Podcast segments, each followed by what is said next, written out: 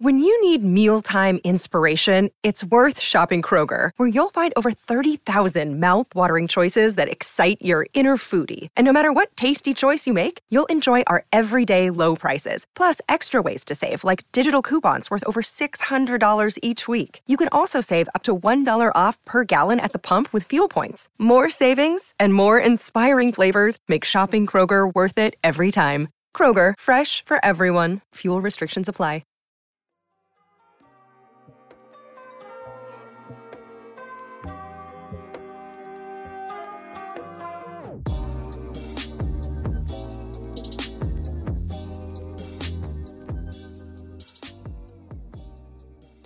All right, everybody, welcome to the Barca Blaugranes podcast. My name is Josh. We are joined by our friend, our enemy, uh, Matt Wiltse. How are we doing today, Matt? Hey, Josh, doing well. Yeah, I'm looking forward to the match on Sunday. Yeah, um, I did want to chat a little bit about. Uh, so both of our teams, of course, had uh, equally impressive European wins over the last couple of weeks. Uh, you know, we took down the Giants, uh, I think 12th place team in the Turkish league, Galatasaray, by the skin of our teeth. You guys, of course, took down uh, the uh, the Ferrari that goes 10 miles an hour the entire season uh, in PSG. I want to talk a little bit about that just because uh, it has nothing to do with Barcelona, but it was just fascinating. So I want to chat about it. Um, when you think about Karim Benzema in 20 years, is that going to be what comes to your mind? Yeah, I mean, I think that moment in that game is going to live on in Real Madrid fo- folklore for a very long time. I think he cemented himself as one of the greatest ever to to wear the white shirt, and I think he now, um, I mean, he surpassed Alfredo Di Stefano in terms of goals scored. So it, it shows you kind of the magnitude of his legacy at Real Madrid, and he, for a lot of people now, he's surpassed Raúl in terms of his legacy. And honestly, I, I don't think I can argue with that. I think his longevity and just his overall peak performance has probably been better than Raúl's. So, did you did you learn anything about your club in that match other because I for me when I was watching it, it's not that I wasn't impressed by Real Madrid because of course like just for them to, you know, compete and all that, like I was equally impressed by them as I had been, I guess. It was more so an indictment, I guess, on how PSG played. Did you feel did you feel any better about your club or did you just feel like they just took advantage of a team that has no idea what they're doing? No, I think we definitely felt better. Um, because for a hundred or however many minutes, I mean, for three fourths of that for that match, PSG were the better side. They were playing the better football. They looked far superior, tactically, physically, you name it. They just looked like the better team. But that final 30 minutes was just incredible, and I've never seen just a meltdown from PSG. Like, I mean, we've seen that before from PSG, but just on that scale and just all the narratives that we're following along with this game and all the different plot lines with Mbappe, everything that happened in the summer, Al Khelaifi, UEFA, Super, Super League, like you name it. There's so many different plot lines. And for it to end the way it did was just incredible. And I think, um, I don't know. I think you asked whether or not we we learned something new about this team. I I think we have because we didn't know if this team was capable of this because yes, the 3P team was capable of this, and really only Modric and um, Benzema were on the field for that final 30 minutes that were from that 3P team or were like core core members of that 3P team. But the rest of it, like for guys like Militao, Fede Valverde, Camavinga, Rodrygo, Vinicius, all these guys who changed the game and their youthful energy and their dynamism is what honestly changed changed that tide in that game. And I think um, for the for those guys to have their first big European night at the Santiago Bernabeu was very very important. So your uh, your next matchup is against Chelsea. Um, assuming Chelsea are able to actually get to these matches and field a team, uh, how do you think Real Madrid match up with uh, Tuchel's Chelsea? So this is an interesting one. I think it's more evenly matched than it was last year, and I think that's because Real Madrid have improved more so than more so than Chelsea. I think Chelsea's probably on an equivalent level to where they were last year, but now I think we've seen the partnership of Militao Alaba really. Um, that's a strong partnership, and it's not like we're going into the game with an injured Ramos and half fit Varane. Um, we've got Vinicius at a whole nother level, Benzema playing at a whole nother level. And so I think then you start to incorporate guys like or uh, Camavinga, Fede, who are another year older, another year experience. I think that Real Madrid now have enough to match Chelsea. And I think it's interesting that the second leg will be at the Santiago Bernabeu. I think that will make a difference. Chelsea are going to have to play without fans for the first leg. So I'm not saying that Real Madrid are favorites, but I think it's much more evenly matched than it was last year, where Chelsea completely outplayed us and were deserved winners. But this year, I think it will be it's 50 50 for me in my mind right now. Um, okay, so let's actually talk about people are going to get mad. I spent the first five minutes, but it's my podcast. I can talk about what I want, and I'm interested in Real Madrid. Uh, let's talk about uh, Xavi's Barcelona. So I can't. I think we last chatted in like the end of October, so we are kind of just getting things going. Um, what has been your uh, your perspective and your thoughts on Xavi's Barcelona the last like couple months when they've actually started looking competent? Yeah, I mean, all credit to Xavi. As much as I hate saying this, like he's done a very good job so far. I think the winter reinforcements have obviously helped, and now it feels like Barcelona has a lot of depth and a lot of offensive weapons to choose from. And I'm not sure what his starting 11 is. And I don't think Xavi's even sure what his starting 11 is. And so um, that that's a credit to him and how he's managing the team. And they look great. Honestly, Barcelona look great. And this is probably the most worried I'd be going into a Clasico in a very long time, especially if Karim Benzema ultimately does not make it. And I don't want him to force it if if he is still injured. So um, but without Benzema, without our best player, that makes a huge difference. And with the form that Barcelona are in, it it's makes it for a scary proposition. We could, what? How many Clásicos in a row has it been? Five or five or so that Real Madrid have won. This could be the I don't, end I don't of. keep uh, track. This could be at the end of that run. Um, let's talk about some of like the matchup problems, right? I, I guess for me in this this current Barcelona team, um, I, I don't think long term, you know, year over year success is going to rely on this.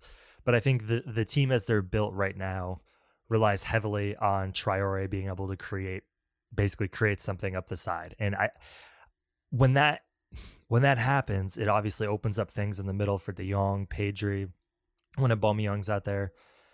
Does does Traore's uh he's he's kind of a one uh he's kind of a one stop shop. He does one thing well, right? And that's pushing the ball up the pitch, trying to out physical people. Uh, will that create problems for how Real Madrid want to play with the fullbacks getting up? And I think he'll be on the same side as Vinicius, right? Because Vinicius usually plays on the left. Yeah.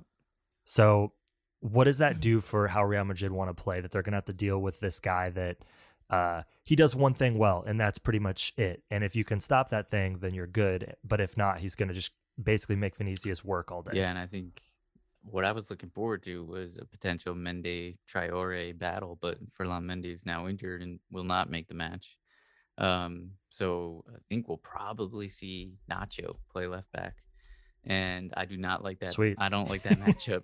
uh, Nacho is underratedly fast, but I don't even for him like I don't think he's got as quick of a step as Traore, and just Traore is just a physical menace, and so um, I mean, I think back, what game was it where he, his debut against Atletico Madrid, where he played against uh, Hermoso? Oh my God, I've never seen just such an uneven battle in my life. Hermoso got tortured by Traore, and so um, that's what I'm hoping does not happen. If if Traore starts, I don't even know if he will, but it seems like he will. Um, and yeah, that would be that would be a concern for me. That would be a mismatch, and that would be an area where you're right. Vinicius would probably have to be shackled with more defensive responsibilities, and that's not what we want. Um, can we talk about these black kits? Yeah, I'm not. I mean, and Barca's wearing their away kits as well. I'm not in favor of this. It's just not. It's not. I mean, maybe I'm too old school, but like this is the traditional Real Madrid white versus the Blaugrana. I mean, that's how it's always been. That's how it always should be. Yeah, I'm looking at the picture on y'all's website of like kind of the con. It's the the main picture is the the Black Real Madrid kit and the Barcelona kit, and it, it's just not it's not good. it looks like I, I, don't really understand. I think if you take like if you showed me this kit in a vacuum and you took away the Real Madrid uh, patch, I think I would like it. I think that looks cool. But as soon as you put the Real Madrid patch on it, and I'm gonna have to watch like yellow and black run around, I feel like I'm watching like a college like like a tier two like yeah. division two college soccer game or something like that. Like this is just this is very I don't understand this. Um let's talk about uh you actually uh wrote something this morning about Erling Haaland. uh just some quotes from a uh, former Real Madrid individual who shall remain nameless. Um why why should Real Madrid fans believe that Erling Haaland and Mbappe can both get signed this summer? Why well, I, is it this? Because I feel like at this point, City are getting him, and Barcelona and Real Madrid are both posturing that oh, it's still possible, just for like the sake of it. Is it actually possible for Real Madrid to get Erling Haaland this summer? I think it's possible. Whether or not it's the right thing to do is a entirely different question, and I'm probably um wow, okay. uh, yeah, I'm part of the group, and I think this is a vocal minority, but I've been vocal about it. I don't think it makes sense to sign Erling Haaland. I'd rather we're already bringing in Mbappe. It, you have Karim Benzema and Vinicius Jr. Like this is going to be Mbappe is going to be the face of this team, and you just can't have two alphas. Like who's going to want to take the penalty kicks? Who's going to want to take the free kicks? They're both going to be kind of have that Cristiano Ronaldo type ego, and I just don't think it ever meshes well when you have two of those types of players and then you're not gonna like one of Benzema or Vinicius would have to likely sit on the sit on the bench for big games at the very least, and so that's just for me that's not the answer. That's not the answer, and I just I'd rather reinforce other positions. I'd rather try and sign Tchouameni, who's a defensive midfielder from Monaco that we've been linked with. I'd rather try and identify a top quality right back that we could sign.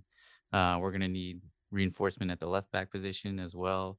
So there's definitely areas of the pitch that I'd rather focus on, and Erling Haaland isn't. It would honestly, yeah, of course, it would be so fun to see, and it would be a dream for a lot of Madridistas. And I think they just get hyped up on the thought that oh, like it's almost their ego as a fan talking like, oh, we signed Mbappe and Haaland, like look look what we can do. But in reality, like I just I think it would be a blessing in disguise if we didn't sign him. Wow. Okay. Uh I think the blessing in disguise.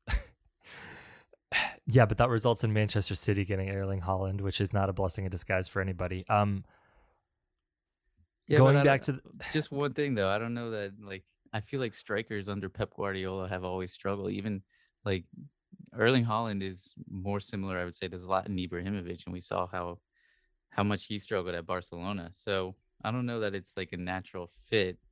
But yeah, I mean, it obviously does make that team a lot more scary. But I just don't know if it translated as well as everyone thinks it will. Yeah. So let's chat about um, the uh, the Real Madrid attack. So if Benzema doesn't play, what does Real Madrid's uh, attacking tactics look like? Is it just a Vinicius Junior show? Like, what do they have to do? Especially Vinicius is tied down more defensively, perhaps uh, doesn't have as much energy, kind of mid match. Maybe, of course, I don't know if he ever runs out of energy. Um, what does their attack look like without Benzema in the lineup? Honestly, we've I don't know what Ancelotti will do if if Benzema can't play because there was a a window of time just maybe a month or so ago where Benzema was out for a couple games and he experimented with Isco at false nine. He gave Jovic a few minutes, not not very many. Um, and he I think he tried Asensio as well, and like none nothing really convinced. Uh, and then Benzema was back in time for us to not really have to worry about it. But this has been the problem all season. We don't have a Benzema replacement because Carlo refuses to trust Jovic, and so we have no natural backup striker. Mariano's been out in the wilderness for years now. So if he does ultimately go with Isco, the question is Isco hasn't played in I think three or four matches consecutively now.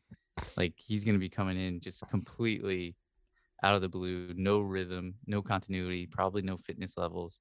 So I, I would think the most he could last is 60 minutes. Who comes in for him then? If it's Jovic, he's in the same situation. He hasn't played the last three or four games.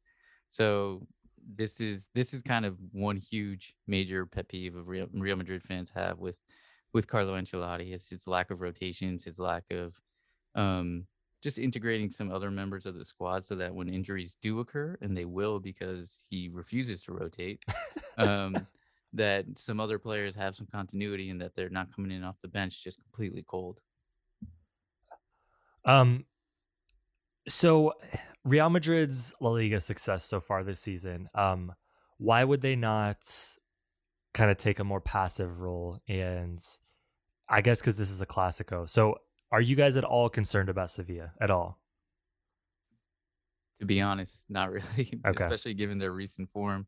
It's now 10 points adrift.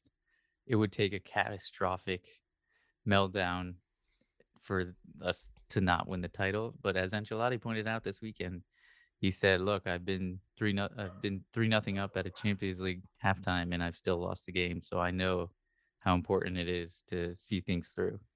So we're I don't think we're going to take any and Ancelotti especially is not going to take any risks. He's going to play his strongest 11 probably every week in La Liga. Uh, yeah, that's just the Carlo way. Um, are you? What scares you the most about Barcelona right now? Hmm. Um, honestly, that that in the final third, that uh, the just offensive weapons they have now, Ferran yes. Torres, Aubameyang, it's, it's, taken two years of you and I chatting for you to actually say you're actually scared of the Barcelona attack. Yeah, I am. It, it's it's it's. I have to admit, like it's it's back to its best. Um, Pedri's now finally fit again, so he's obviously a huge player for you guys. And it looks like Xavi's ideas are finally starting to embed, and Barcelona's finally starting to click. But I think this will be it's going to be interesting because this will be like their first really big test since all of these like this fine run of form and these all these good games over the last few months and the new signings and everything like that. This will be the first big test. So it'll be interesting to see how Barcelona reacts. I can't believe you're just throwing away our Napoli win like that. That hurts a lot. Um, what do you think is going to happen? I don't. I don't need like a score line. I just need like what's the mat? Like, what do you expect to happen this weekend? Um, because I'm un, I'm completely unsure. You could tell me three one Barcelona. You could tell me three one Real Madrid. This is the first time I've gone into a Clasico and kind of thrown my hands up in quite some time. I honestly think it'll probably be a scoring draw. I know that's a I know that's kind of the coward's way out, but I think it's gonna be a goal scoring draw. I could see like a two two. Um, just I'd be fine with still, that. Just something know, entertaining. Keep me awake, please. Yeah, yeah, seriously. I know that Barcelona have improved defensively, but I still think there's going to be holes there, especially over the top. And um, I think with Vinicius, his pace alone, I mean, it's, it, we've seen it in how many games against Barcelona, how he just wreaks havoc. So I think that's an area where we can we can capitalize on. But I do think Barcelona have enough weapons in the offense to to score some goals. Yeah, and that's what I'm I'm most interested to see is like Barcelona's I, I think they're the fact that they haven't given up as many goals recently is in my opinion more so due to the fact that they've been uh, more offensively confident. I don't think it's necessarily been due to like their defense is all of a sudden better. Uh, part of that's also just because they haven't played a team.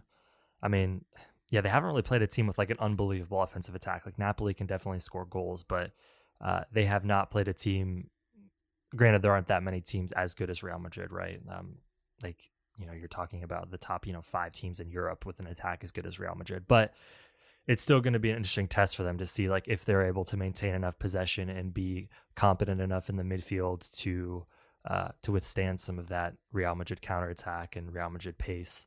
Um, that's kind of all I got. Do you have any closing thoughts for the Clasico this weekend, other than the fact that it's actually a matchup again? Xavi is heading towards uh, I won't say heading towards more Zidane than Lampard, but I think you know our initial concerns about him flaming out right away, you know the uh, um, the the Lampard route, I think have been at least thwarted for now. You know he could still get sacked in 12 months. I'm not saying that won't happen, um, but I think we're heading back towards a reality of a fun Real Madrid Barcelona um, uh, rivalry. Uh, La Liga is going to be a lot of fun next year, especially assuming Mbappe comes over, Xavi gets some more talent in the offseason.